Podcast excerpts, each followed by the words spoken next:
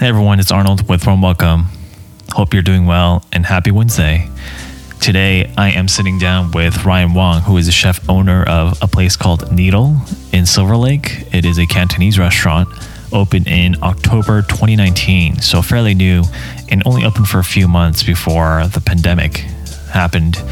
And we had a really great conversation all around about I mean, just jumping on a few topics, but most importantly about him working in the buzziest LA restaurants such as Ink, Trois Mec, and Otium, and realizing while cooking this kind of new American cuisine, he had zero connection to the food that he was plating and putting up, right?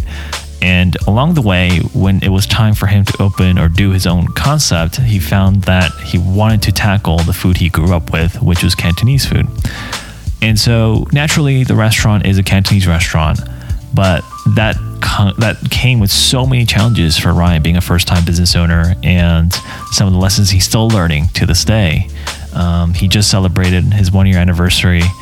Um, and it's crazy because nine months, 10, nine, 10 months, or I guess even more than that, it was him tackling and surviving this pandemic. So his story was just really inspirational in so many ways.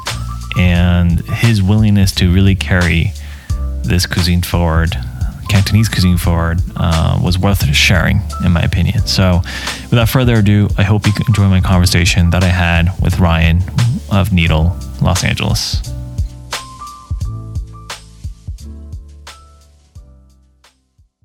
we had an opportunity to meet in person um, a few weeks back when um, it wasn't as crazy as it is in terms of the restrictions. Um, and uh, I, I, just related to you so much uh, on, on a personal level and a professional level in terms of your career. So I definitely want to cover that for the first part of our interview. And uh, I guess to start off, uh, maybe kind of explain to and share with the audience in terms of where you grew up, because I knew you grew up in California, but I'd love to hear a little bit more about you know your upbringing. Yeah, so growing up, uh, kind of moved quite a bit. Um, started off in Alhambra, then moved to uh, Baldwin Park. That's where I started uh, elementary school, and then ended up uh, living with my grandparents for about three years because their their uh, their school district was better. And then after that, uh, moved to Cerritos, where I uh, started middle school and went to high school there. And that's where my parents currently live. Yeah, and your family's from Hong Kong, right? If I if I remember correctly. Yeah, my family's from Hong Kong. Um, but yeah, I was born here, but uh, you know, I, I try, I try to connect with you know that side of my cult, my heritage and culture as much as I can. In terms of like cooking, because you did spend, I mean, you know, you're you're a chef owner, and that's that's kind of your identity. But when did you like get into it? When did you get into cooking, and and did it? When did it kind of become an interest for you? Uh, it was really early on. I was about four years old, I would help my mom with dinner, helping prepare, doing knife work, setting table. I know it sounds ridiculous, but it's it's true. I would always, you know, watch cooking shows with my mom. So Saturday mornings would be, you know, filled with cartoons, and then after that would be all the cooking shows on PBS. And I would watch every single cooking show with my mom. Uh, be Julia Child, Jacques Pepin, Martin Yan, you know, all those TV chefs back in the day. I didn't realize it then, but like now that I think think back, you know, just kind of was how I was wired. It's kind of like kind of like playing with Legos, you know, you're just like building things and putting ingredients together, except you have a little more control over uh, the little nuances. Um, so yeah, and then uh, when I started kindergarten, I would you know come back home from school and make my own lunch. Uh, I know it sounds ridiculous. Uh, I would cook for my brother as well. He's four years older. Yeah, it would be simple things like fried rice, you know, instant ramen. But you know, I would doctor it up. You know, do a fried egg and you know, put ham or something on it. Yeah, and when you when you mentioned college, did you go to like culinary? Did you get culinary school, or was it something else? Uh, I went to um, UC Irvine. Mm-hmm. Uh, so I went to university, uh, studied um, political science and anthropology. Uh, it's more because I had no idea what I was going to do. You know, it's kind of something that, you know, my parents pushed onto me and it's something that all my friends were doing. So I figured, you know, I was supposed to go to college. And uh, yeah, I ended up not doing anything that I studied for. well, so I read that your your first job that you had, right? You were a dishwasher in 08. So was this first of all, was that your first job? And also was that during college or or after? Just wanted this to start was, talking about your journey. Yeah, this was two years after I graduated from college. I graduated in 06. Um, so my first job out of college was actually um, I was a substitute teacher because um, I was trying to find a job that would, you know, pay decently, but would give me the flexibility because uh, I wanted to pursue music. I had a band. Yeah, uh, it was a four-piece band um, doing kind of rock alternative music. What would you uh, play? I was a guitar, a rhythm guitar, and lead vocals. Um, I wrote all the you know the, the lyrics too. Yeah. So yeah, it was kind of um, you know kind of off the beaten path. You know, wasn't something that my parents approved of, but you know I wanted to give it a shot because um, you just never know where where it's going to take you. I didn't think I was particularly good, but I mean, most most people who make it aren't particularly talented either. you just got to be in the right place, at the right time, know the right people. Um, but yeah, so I tried that out for about five years. Uh, played a couple shows. Uh, came out with a you know EP. What is this still somewhere where we can listen to?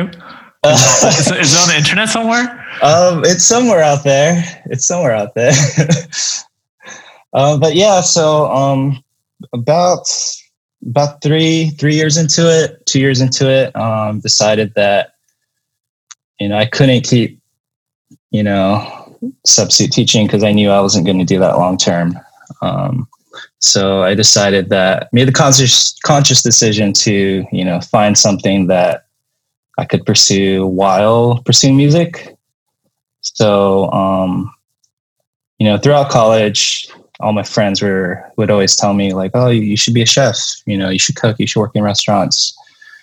And um, I always kind of brushed it off because, I mean, honestly, I was never disillusioned. I always knew how difficult it would be. Right. You didn't um, like rom- romanticize it. Yeah. No, like I, I knew how hard cooking would be and I avoided it for the life of me, even though I had the talent. Um, so you know, I, it kind of came back and I started think about thinking about it some more and um, came to the decision that like, you know, if I'm going to do this, then I'm going to put everything into it.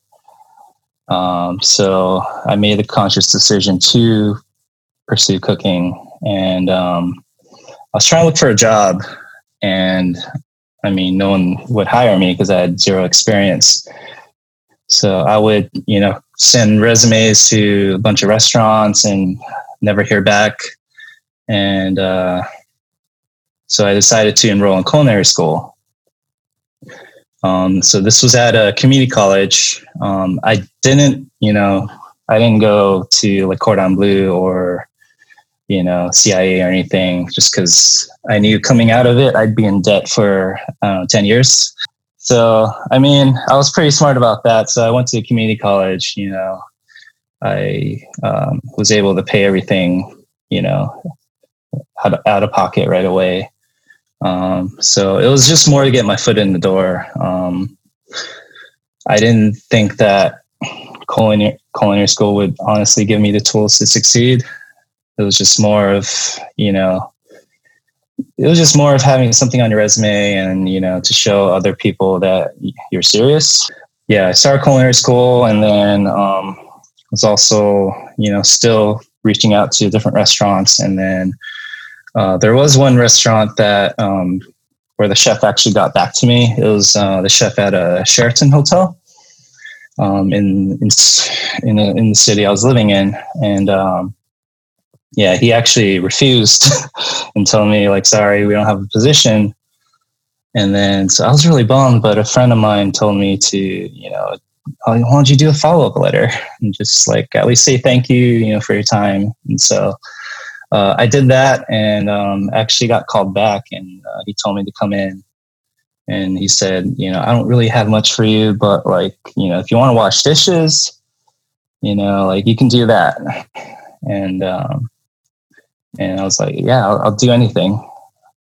Um, just I needed to get my foot in the door. So um, yeah, I was I was a I was a dishwasher at a hotel, and it was really hard. I did it for nine months. Uh, we would have you know weddings almost every weekend, and be washing dishes for you know 400 people, sometimes 900 people. Uh, I'd be there till like one or two a.m. in the morning at times yeah, it was it was pretty it was pretty grueling. Um, but I learned to appreciate, you know, what I was working towards. So after you spent nine months washing dishes, which by the way, I started that was my first job ever too, was washing dishes. And I think that um, everyone should do it once in their lives because it is a yeah, it's it. Is, it's a rite of passage and it's a it's a humbling experience, you know. Um, but then after that, you worked at pretty much all the, you know, you name it, like the hottest restaurants in LA, you know, from Voltaggio's uh, Ink. to working with Ludo and then uh, Otium. And um, wanted to touch a little bit on, on those places. And, and, uh, and I know you had dedicated a, a, quick IG post about, you know, at your time at these places and, and what you kind of learned, but um, maybe kind of reiterate on the, on the podcast too. So my chef at the Sheraton Hotel, he had connections with um, the restaurant group that um, that started Mesa. So it's a kind of a bar restaurant um, cocktail lounge in Costa Mesa. Uh, so he got me connected with them and uh, ended up uh, talking to the chef and um, he was able to bring me on as a prep cook. So uh, I, I started as prep cook. You know, the process is to, you know, make sure that you know each station is set up for success um, and just how to you know move and behave in the kitchen. It wasn't quite the same type of like la kitchen that i went to you know later on. This is very you know more low key uh, so i think it was a good way to introduce myself to uh, to that that style of cooking. And then eventually went to um, Michael Voltaggio's Restaurant Ink. because that was opening up. That was a hot new restaurant.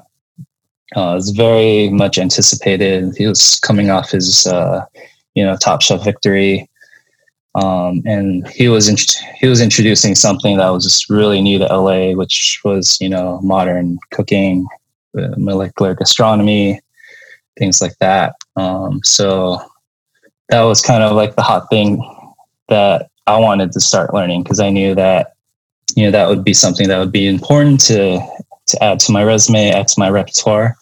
So I applied there. Um, they needed a meat cook, and uh, you know they brought me on.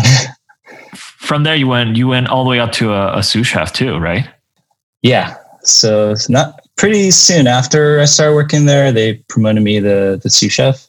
It was funny because um, yeah, Mei Lin, me and her started exactly on the same day. A few months later, I think like three or four months later, we both got promoted to sous chef. So like I was I was like, you know, in charge of the meat meat side of things. She was in charge of the fish side.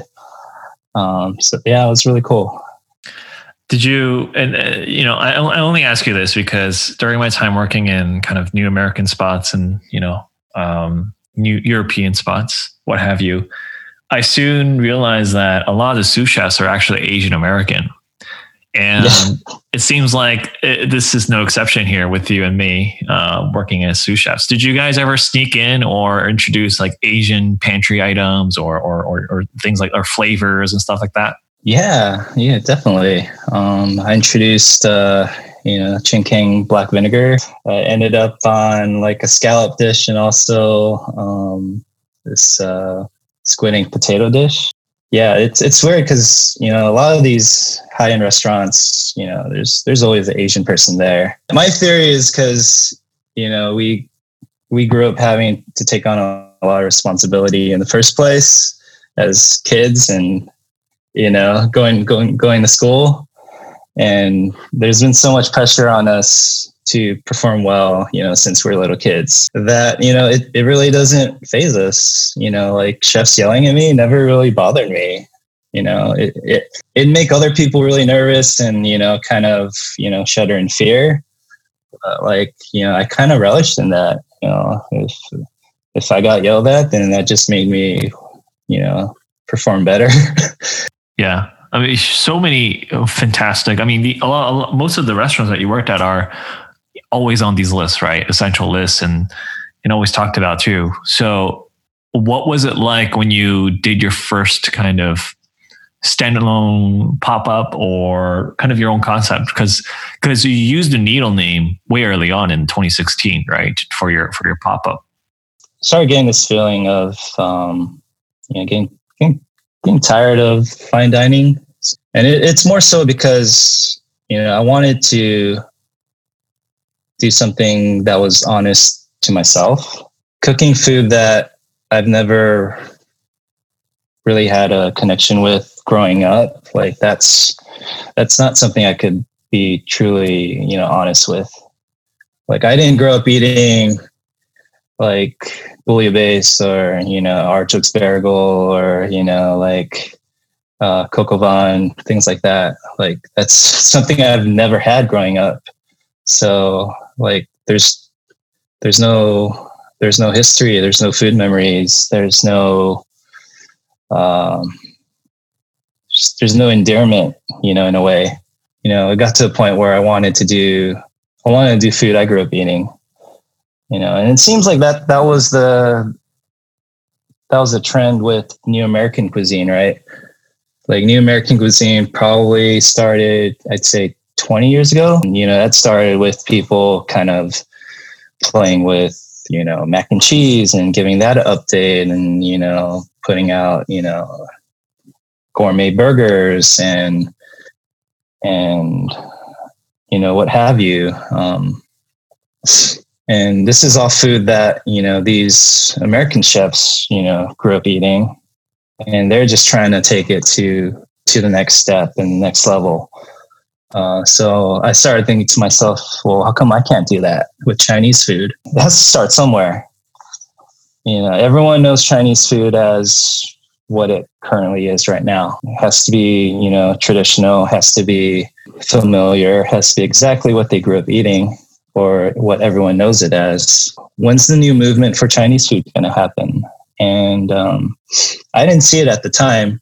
Like I didn't see it happening elsewhere. So I'm like, okay, well, if no one's going to do it, then I'm going to do it. so that's kind of what what started Needle. Um, so I started with a pop up. That was kind of like the first uh, first venture into um, you know doing this, and I did wonton noodle soup. Uh, it was something that was familiar, and and it came from the idea that you know, every wonton noodle soup in in the city in San Gabriel Valley. It's not very good to be honest. Everyone's broth, it's honestly just chicken stock with, you know, maybe they add more chicken powder to it and they add shrimp shells and you know that might be it. It's, there's not a lot of depth. I just kind of felt like you know the bar got got really really low here. maybe got maybe maybe you know these maybe Chinese chefs got complacent and you know they realized that no one really cared or you know people would still buy it. So I mean the bar just got lower and lower as time went on. And I wasn't happy with that. You know, for the life of me, I couldn't find a place that had good wonton noodle soup. It's kind of that that sentiment. Like if you can't if you can't find it, or you know, you gotta do it yourself. So I start, I, I did it myself. So I did a wonton noodle pop up, uh, you know, did a lot of R and D on that. It ended up only being one pop up because you know it wasn't what I was expecting. It was more of like a f- friends and family thing, where all my friends showed up, and you know, I could just do that at home. Like I don't need to do a, I don't need to do a pop up. So I, I kind of, you know, rethought everything through and I'm like, okay, like I need to open a restaurant. Like, like I need to build something. Yeah, pop up's cool, but like I want to build something. Like I want to build something with my hands. I want to build the restaurant. I want to build, you know, the following. With that, from the time of the pop up to when we first opened our our brick and mortar, that was about three years. Uh, so it's it took took me three years to find a spot. First time business owner. Tell me about some of the challenges that that, that you came across. Because now, not only are you thinking about food alone, right, and food costs maybe, and or R and D, you're thinking about a million other things, right? Just the whole idea of even starting a business, you know, that's not something you can just like figure out. You know, you got to do a lot of research. You got to talk to people. Uh, you got to call the city and figure out the permitting, figure out the licensing, figure out you know all the legal all the legal matters. So I mean that part's really hard because I mean no one's really going to teach you that. So you kind of have to jump through hoops and call people and then they'll you know send you somewhere else. And then you talk to that person they'll send you somewhere else. And you just kind of have to connect all the dots and figure out you know the order of doing things. Uh, so yeah that was difficult. Um, and also for me staffing was really hard. I know staffing's hard in general for restaurants but it's even harder when you're a chef who no one knows about. So no one knows who the hell i am you know, I worked for other, you know, well-known chefs, but no one knows the people who work for, who do the legwork for these chefs. You know, for the type of food that I wanted to do, it was really hard to find people with ambition, that kind of ambition and that kind of skill set. All the people that I was able to hire, you know, in the beginning, uh, were people who just needed a job. you know, these are people who you know never had any fine dining experience at all it was difficult to implement, you know, my standards and you know my attention to detail, um, how I wanted things done, organized, things like that. So yeah, staffing was really hard, and it was just um, also I didn't have a I didn't start with a sous chef or anything, so it was just me. Yeah, so I was you know I was doing all the recipes, I was teaching all the cooks how to you know, prepare the dishes and cook the dishes, plate the dishes. Uh, I was teaching the front of the house about the dishes, what's in it, all the allergies, things like that. Everything was in my head, and then I was trying to convey everything that was in my head to every single person on my staff. you only opened a year ago, a little over a year ago, October 2019, right? Your restaurant. Talk to me about the opening day. Like do you remember your first day of business when you when you actually opened doors after doing all this training and implementing and putting things in place? Well the grand opening was busy. A lot of my friends and family came um, or people from the neighborhood came. Um, yeah it really caught us off guard. I thought we were going to be slow and we got killed. It was a rush but i mean it was good feeling. I mean it's better than being slow honestly. Did you have any sort of like um, euphoric moment or anything like that because here you are cooking for other people in the guise of their food. And and like you said what's so unfortunate about being a sous chef is most oftentimes you're not able to get your word your you know your face or who you are out there.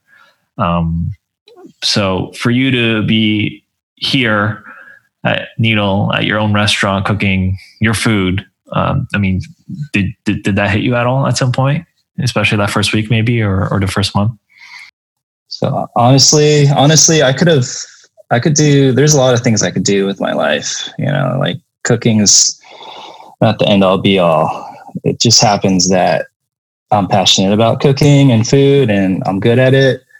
And even and to add to that, it's you know like Chinese food. It it needs its moment. I feel like you know it's it's kind of been on the on the bottom of you know everyone's uh, everyone's list. Um, you know, it just kind of gets gets shat on. You know, for lack of a better word, in the in, our current like food culture and you know in terms of what people are talking about.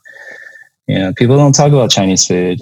You know, well, at least not Cantonese food. Ethnic food right now, it's I mean, or like at least a year ago was you know Sichuan food, uh, Lebanese food. You know, maybe maybe Taiwanese food. No one, no one was ever really talking about Cantonese food. And you know, Cantonese food is the food I grew up eating, and you know, I feel like you know, there's a lot of value to that. It's it's such a it's such an old culture. It's it's been refined for you know thousands of years, you know, but it really hasn't been given the spotlight. And you know, felt like it was it was my duty to you know give it a platform and you know get people to start talking about it again. Um, give it some some street cred, so to speak. Yeah, it was it was never really about me, and it was never really about what I can do as a chef.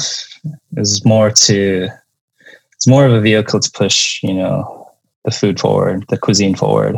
I know you had just oh I'm trying I'm trying to put myself in your shoes, right? Because here you are, you spent all these years working uh, in restaurants, and in October you open. Um, you're up and running October, November, December, January, February, and then March hits, dude. This is what like not even six months in. Um, talk to me a little bit about that experience because I, I, just as you had mentioned i know you have the conviction of representing and cooking cantonese food but and but but on the other side of this you just also told me that hey i don't really need to be cooking. I could be doing something else. So did that ever cross your mind in the last i mean oh my gosh it's been nine months. Did that ever, ever cross your mind in the last nine months? Like just moving on and doing something else or anything just like that? throwing the towel? Yeah. Yeah. I mean yeah honestly i mean it'd be definitely easier because um, uh, I mean, anyone who works in the restaurant business knows it's it's hard, and you know, throw in you know the current circumstances with the pandemic, it, it makes it exponentially harder. Um, it's it's not in me to quit. It's not in me to to give up so easily. If I didn't feel so much conviction towards it, then you know, obviously, I you know, I'd probably quit. You know, in a heartbeat. It's just something I couldn't give up on. You know, I feel like it's important, you know. Yeah, in terms of, you know, Cantonese food in LA, um, it's kind of it's kind of dying. You know, a lot of the chefs are retiring. You know, no one's no one's really, you know, picking up the the torch and and running with it. So, you know, what's going to happen in 20 years if you know there's there aren't people like me trying to trying to you know carry the torch. You know it, it might might as well disappear you know or you'll get really mediocre cantonese food. You know it's just gonna it's just gonna go downhill. So um i guess yeah for me back to you know what i said before it's it's a mission you know it's it's trying to push the cuisine forward. It's you know it's it's a purpose for me. And to me it's it's it's worth it you know to live without purpose, you know, that's kind of a shitty feeling, you know, like it's, it's better to, you know, be in the trenches and, you know, working, working really hard for, you know, something you believe in than, than not. We did close for about two months, you know, during the first, you know, first bit of the pandemic, just because there was so much uncertainty. You know, I really didn't know what was going to happen. I was really afraid to, you know make things worse honestly. Like i didn't want to cause more harm than good. So um, that's why we decided to close. Um, but you know eventually got to the point where you know you look at your bank account and uh, it gets gets you know smaller and smaller. Uh, yeah you gotta make the decision to you know keep going.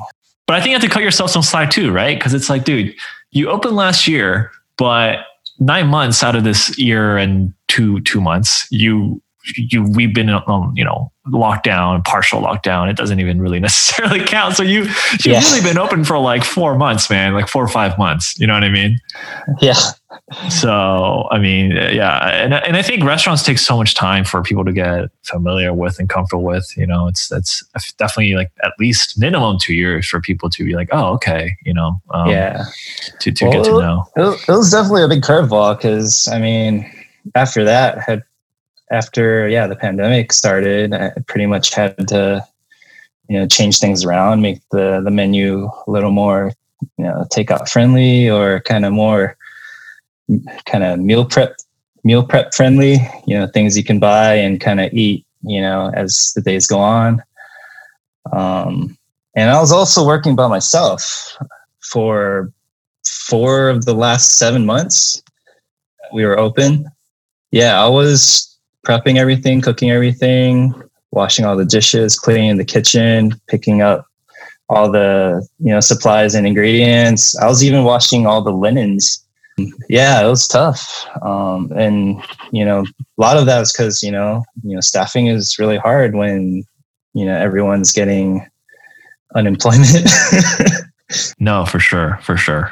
You know, people rather stay at home and get a collect a check rather than, you know, work when you don't have to, you know? Uh, so yeah, I ended up doing doing it by myself, and you know, also as a way to keep keep our bubble small. So it was just me and my wife, you know, my my wife works a day job, and then she would uh, come home and then you know take the dog out, feed the dog, and then come to the restaurant, and then help me with uh, you know the front of house packing the orders. I definitely couldn't have done this without her. Without her, so yeah, even in the beginning, you know, she's you know helped me with you know the front of house operations and all the logistical work, payroll.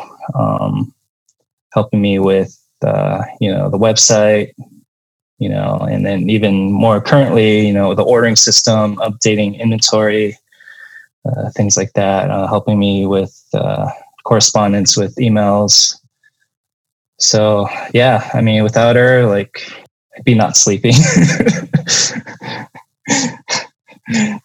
Here in in la there's no outdoor. There's no indoor.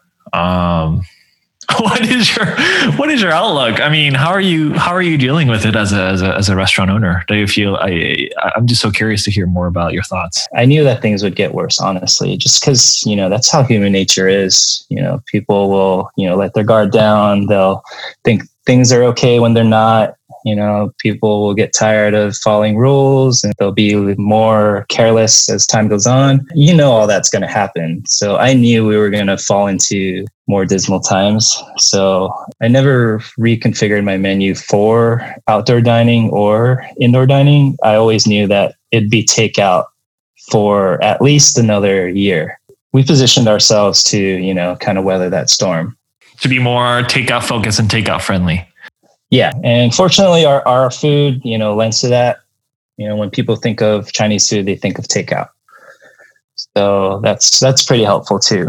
But but yeah, I was never under the impression that you know we would be back to dining on on premises. I mean, I feel I feel I feel bad for you know all the other restaurants who invested all you know so much capital into you know making outdoor dining possible. But you know, I knew that wasn't a solution yeah, it was more like a temporary band aid that, that, that was going to come off at some point, you know? Yeah.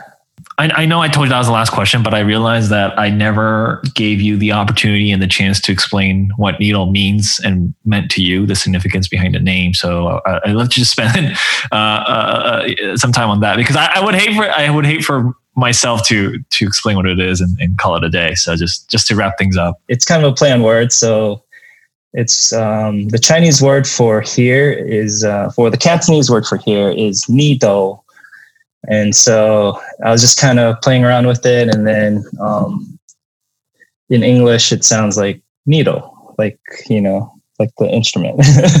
like I thought that was cool. That was a fun play on words, and going back to what we talked about previously in being present, I wanted our diners to to feel present in the moment while they're at the time eating at our restaurant. Feel the thought the thoughtfulness that we put into each dish, uh, feel the balance and harmony that we put into each dish. And for it to be a place where it's uh, more about just forgetting about, you know, the outside world, forgetting about your your troubles, your worries, and then just kind of, you know, coming here and enjoying the moment, enjoying your meal. So that's where that stems from. And also, needle kind of, you know, means precision.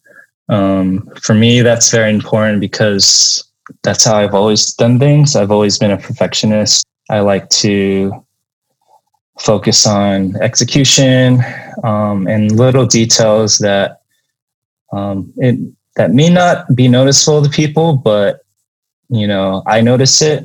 I'll I'll notice when you know something is, you know, missing, you know, a pinch of salt or something, or um, it's missing a certain balance of acidity, or missing uh, a certain amount of you know savoriness, or I don't know what have you. So little things that amount to kind of that that wow moment when you take a bite of food.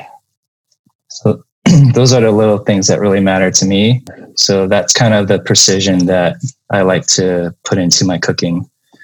So it was kind of fitting to, you know, call ourselves Needle as well. Great. Well, hey, I really appreciate you being on the show. And I hope that more people get to know you and your restaurant because it seems like you know this is this is what I love about you, but also the the people that have been in this on this show and and, and part of this larger community, which is I think a lot of us are doing it out of passion over profit and with conviction. So like like you had said, a lot of you know we don't we don't have to do this in, in, in the sense that oh, most of us, and when I say most of us, I mean um, mid 20s to early 30s, college educated Asian Americans were like, you know, 1.5 second generation. We, we probably studied something else in college like you did. And we don't have to be cooking. We don't have to be working in restaurants, which still has that kind of connotation, right? Of, of being kind of blue collar or, or lower or whatever, what have you.